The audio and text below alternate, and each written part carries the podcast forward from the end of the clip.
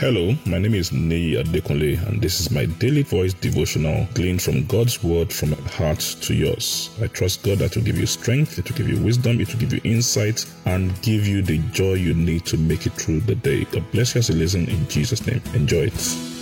A beautiful day to you in the name of Jesus. We thank God for His love. We are still talking about the honor code and resources, and we are talking about the resource of labor. We are talking about labor because labor whether it's to leadership, you need to put you need to work.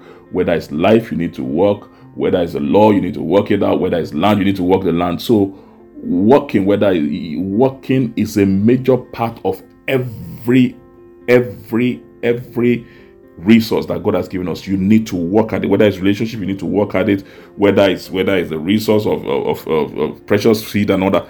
Every resource you have, work is a major part of it and you honor God by working the way He has ordained in that which He has given. And that's why it's important that we talk about this concept of work. Understand, I can overemphasize this work is not a curse, work is a blessing. Work is a blessing. When you work, you are like God. Jesus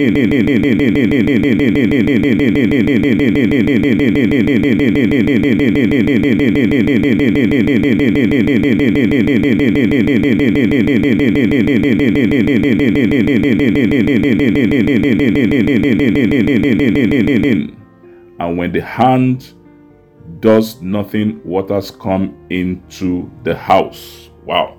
What's the Bible saying here? You see, it says, when no work is done, you're not working on the house, you're not working on anything, the hand is not doing anything, the roof of the house begins to cave, water begins to leak and all that, the house begins to depreciate.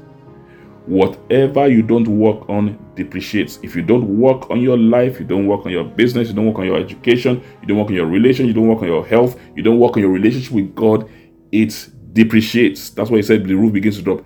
The, the way you bring worth into anything, the, and for anything to be worthwhile, you need to work on it.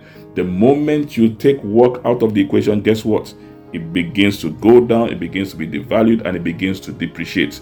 And that means you are dishonoring God. When you are dishonoring God, if you want to honor God, understand the work He has determined for everything you are doing, apply that work to it, and God considers that honor. And I pray in the name of Jesus, we will walk in a way that honors God in every area and with every resource He has given us in Jesus' name. God bless you. Enjoy the rest of your day. I'm sure the word you heard today has been a blessing to you.